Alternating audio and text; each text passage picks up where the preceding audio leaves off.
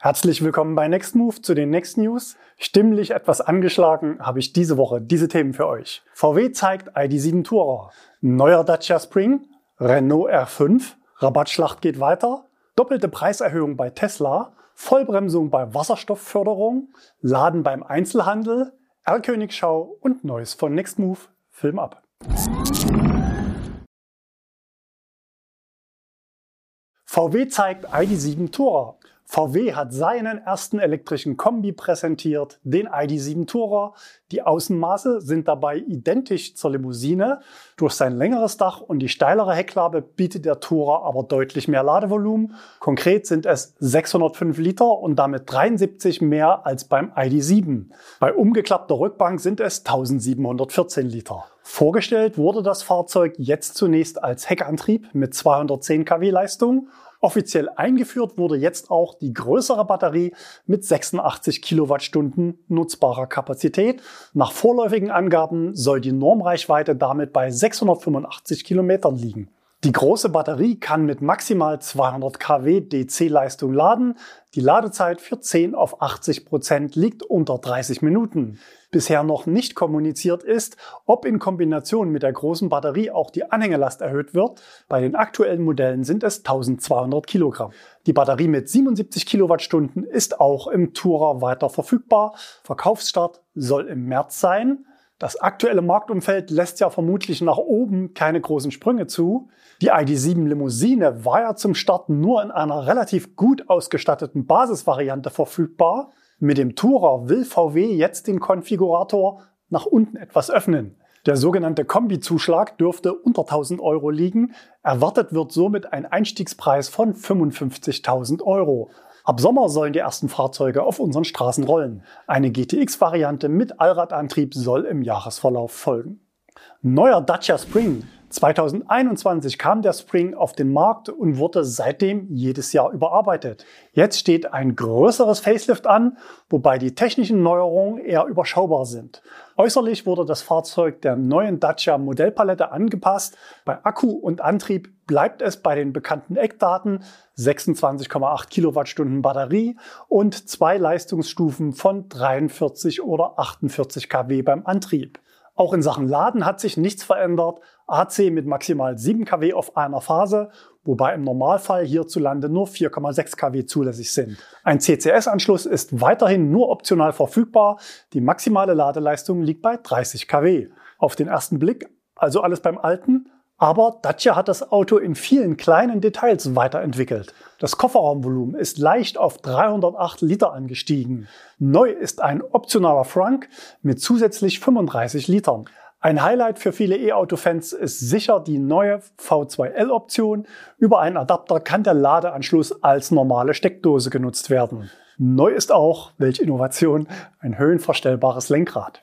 Ein häufiger Kritikpunkt war bisher auch die mangelnde Einstellbarkeit der Rekuperation. Hier gibt es zukünftig einen B-Modus für verstärkte Rekuperation. Die Fahrassistenz wurde umfangreich aufgewertet, um die neuen gesetzlichen Anforderungen zu erfüllen. Mit Spannung erwartet wird natürlich die preisliche Platzierung des Facelifts. Aktuell werden ja die Restbestände noch mit 10.000 Euro Rabatt abverkauft. Dacia sagt dazu, dass der Spring das preiswerteste E-Auto in Europa bleiben wird. Was das in Zahlen heißt, will Dacia Ende März verkünden. Ab Anfang April kann das Auto dann verbindlich bestellt werden. Wer vorab lieber eine Probefahrt machen will, muss sich noch etwas gedulden. Im Juni werden die ersten Vorführwagen bei den Händlern erwartet. Renault R5 Betrachtet man die Verkäufe von E-Autos bei Renault 2023 in Deutschland, kann man, glaube ich, getrost von einem Absturz sprechen. In den Charts der meist zugelassenen E-Autos spielten die Modelle nur noch eine untergeordnete Rolle. Twingo auf Platz 28, Megane E-Tech auf 30 und Zoe in die Jahre gekommen nur noch auf Platz 42. Gemessen am Gesamtverkaufsvolumen der Marke gab es beim Anteil von E-Autos gegenüber dem Vorjahr einen Einbruch von 35 auf 23 Prozent. Auch die Tochtermarke Dacia konnte diese Lücke mit dem Spring nicht schließen. Zwar kam der Dacia Spring immerhin auf Platz 15 in Deutschland, aber innerhalb der Marke sank der Elektroanteil letztes Jahr von 24 auf 18 Prozent. Den neuen Spring haben wir gerade gesehen. Aber auch Renault will mit einer Modelloffensive zurück zu alter Stärke auf dem E-Automarkt. Bereits vorgestellt wurde ja der neue Renault Scenic mit optional über 600 Kilometer Reichweite und einem familientauglichen Platzangebot. Aber auch im unteren Preissegment will Renault angreifen. Wie dieser Angriff aussieht, dazu gibt's heute schon mal einen kleinen Ausblick. Hallo und herzlich willkommen bei Next Move. Mein Name ist Thomas Geiger und ich habe euch eine spannende Ankündigung zu machen. Wir sind in Paris im Technocentre und gucken uns den R5 an. Klar, den hier kennt ihr alle. Den da hinten, den ich euch noch nicht zeigen kann, den werdet ihr bald kennenlernen. Nächste Woche auf dem Genfer Salon enthüllt Renault die Fortsetzung einer Geschichte, die hier mal begonnen hat, die für Renault das wichtigste Auto im letzten Jahrhundert war und die für Renault das wichtigste Auto in dieser Dekade werden könnte.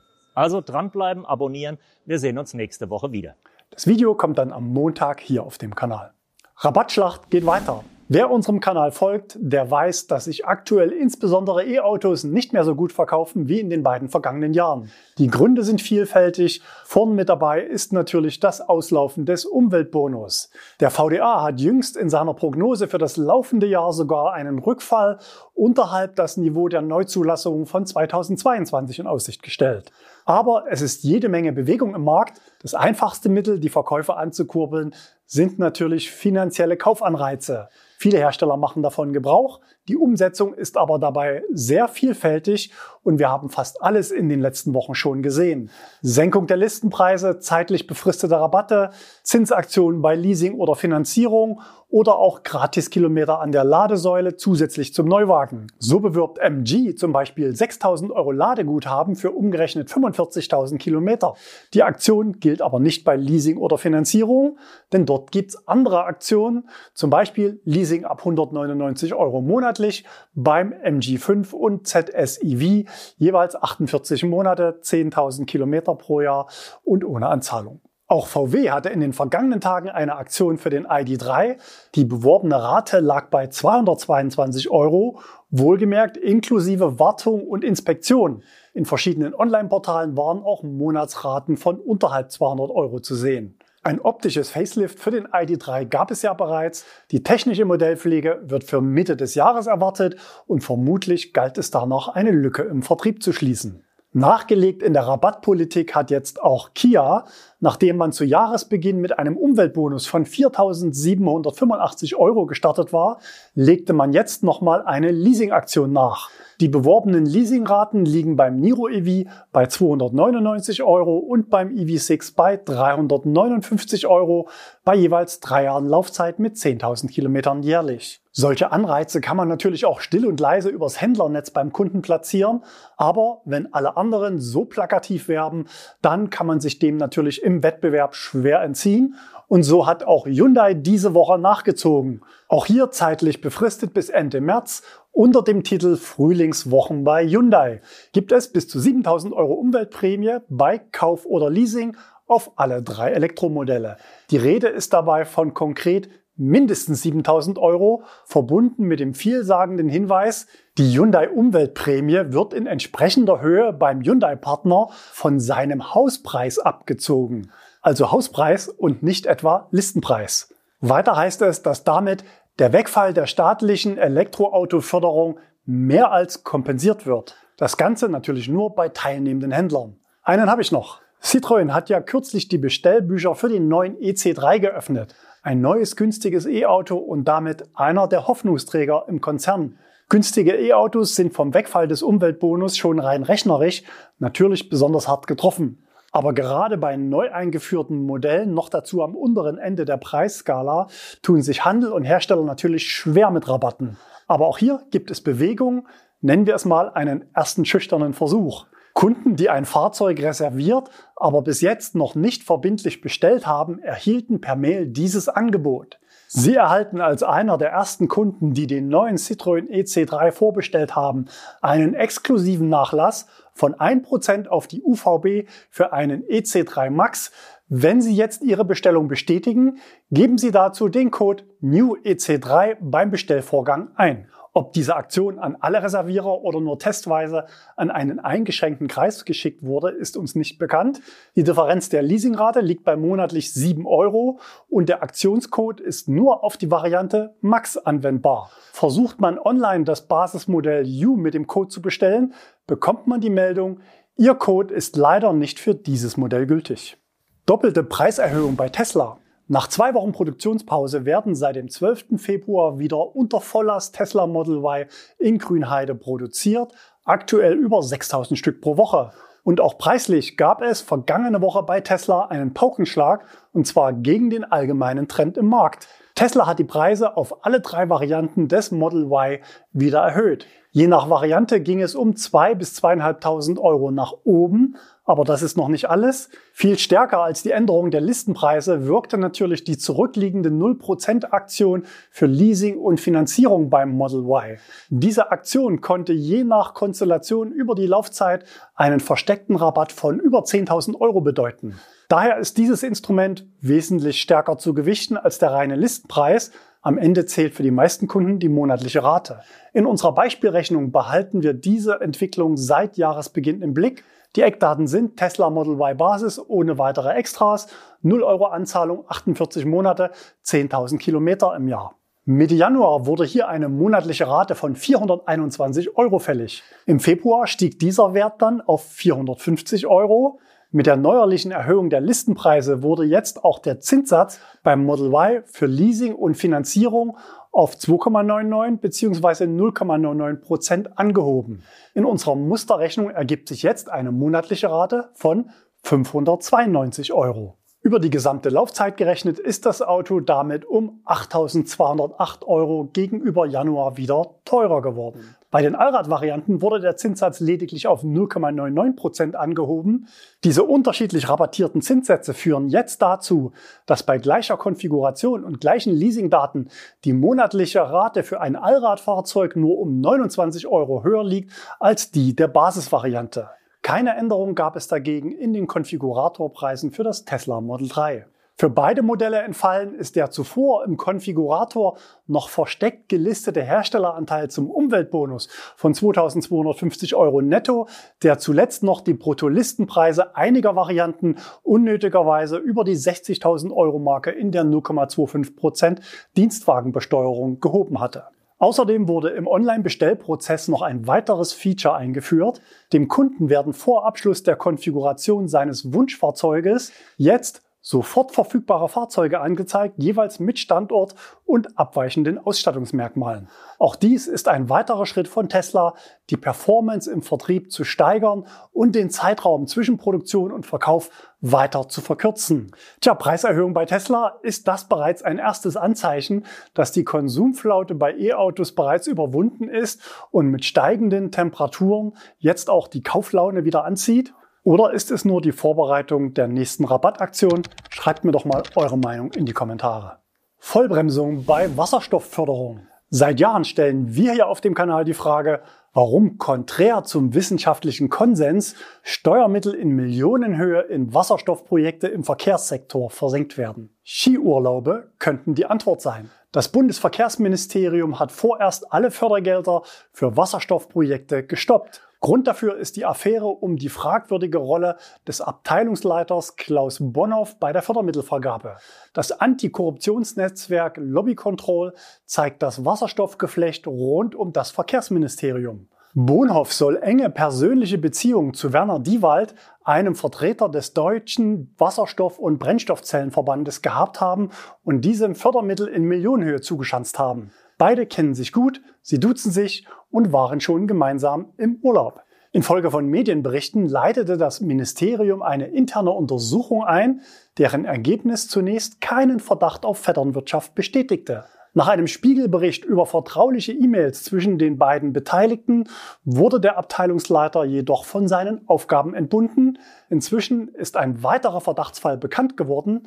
Ein bayerischer Unternehmer und seine Lebensgefährtin sollen ebenfalls in engerem Kontakt zu dem Abteilungsleiter gestanden haben und erhielten vom Ministerium 72 Millionen Euro Förderung für den Bau einer Wasserstofffabrik. Es bleibt dabei, Wasserstoff wird aufgrund des verheerenden Wirkungsgrades keine Rolle bei Autos und Nutzfahrzeugen spielen. Wer etwas anderes behauptet, dem geht es nicht um Klimaschutz oder kostengünstige Mobilität, sondern er verfolgt andere Interessen.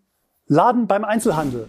Der Aufbau von Ladeinfrastruktur, insbesondere für schnelles Laden bei großen Handelsketten, nimmt immer mehr Fahrt auf. E-Auto-Besitzer, die im Alltag keinen Zugriff auf eine Ladestation haben, können hier einkaufen und aufladen, Zeitsparen miteinander kombinieren.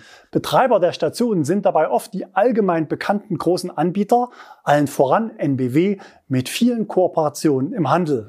Umso spannender ist es aber, wenn Handelsketten selbst als Betreiber auftreten. Spannend deswegen, weil damit ein weiterer finanzstarker Investor im Lademarkt ist, der möglicherweise das Interesse hat, mit günstigen Angeboten für Fahrstrom Kunden in die eigenen Filialen zu locken und damit natürlich indirekt auch für mehr Wettbewerb sorgt, also nicht nur im Einzelhandel, sondern auch bei den Preisen für öffentliches Laden. Ein Beispiel dafür ist Kaufland mit Ladesäulen an über 300 Standorten in Deutschland. Für alle, die gern länger einkaufen, gibt es den Strom dort sogar günstiger als zu Hause an AC-Ladepunkten, nämlich aktuell für 29 Cent pro Kilowattstunde. Schnelles Laden kostet 48 Cent pro Kilowattstunde. Die angebotene Ladeleistung liegt dann meist im Bereich 50 bis 60 kW. Geladen und bezahlt wird am einfachsten über die Kaufland eCharge App. In unserer letzten Sendung hatten wir ja den Screenshot eines Zuschauers zu einem Ladevorgang an einem Kauflandmarkt in Berlin gezeigt, der vordergründig ein sehr teures Ladevergnügen vermuten ließ. Dazu hat sich Kaufland bei mir gemeldet und mitgeteilt, Allerdings handelt es sich hierbei nicht um einen Abrechnungsfehler, sondern um einen Darstellungsfehler. Dem Kunden wurde zu keiner Zeit die im Screenshot angezeigte Summe abgerechnet oder in der App hinterlegt. Abgerechnet wurde also korrekt. Der Fehler trat zudem nur an dieser einen Ladesäule auf, die bis zur Behebung des Fehlers auf inaktiv gestellt wurde. Herr Königschau, wir starten mit diesem Transporter. Das Auto hatten wir schon mal. Damals war aber noch unsicher, um welche Marke es sich handelt, also ob Kia oder Hyundai. Unser Einsender Oliver berichtet von zahlreichen abgeklebten Herstellerlogos. An zwei Stellen war aber Hyundai zu sehen. Also Tendenz eher Hyundai, wobei ich Kia noch nicht ausschließen möchte. Wir bleiben noch im Konzern. Andreas hat uns Bilder von der Raststation Bodensee gesendet. Das Auto ist vermutlich das Facelift des Kia EV6. Neues von Nextmove. Bis Donnerstag kommender Woche läuft ja noch unsere Rabattaktion für alle Mercedes-Modelle in unserer Flotte. Die Fahrzeuge sind relativ hoch ausgestattet. Die Listenpreise liegen beim EQA mit Allradantrieb bei ca. 63.000 Euro. Beim EQE sind es 90.000 Euro und beim EQV sind es in der Langversion mit sieben Sitzplätzen knapp über 100.000 Euro. Alle drei Modelle sind bis zum 29. Februar im Abo noch ohne Startgebühr und mit monatlich zusätzlichen 500 Freikilometern verfügbar. Beim EQA haben wir diese Woche auch nochmal nachgefasst und weitere Fahrzeuge eingeflottet. Bei Interesse gern anfragen oder direkt online buchen. Das nächste Video gibt's dann am Montag. Bis dahin, bleibt gesund und fahrt elektrisch.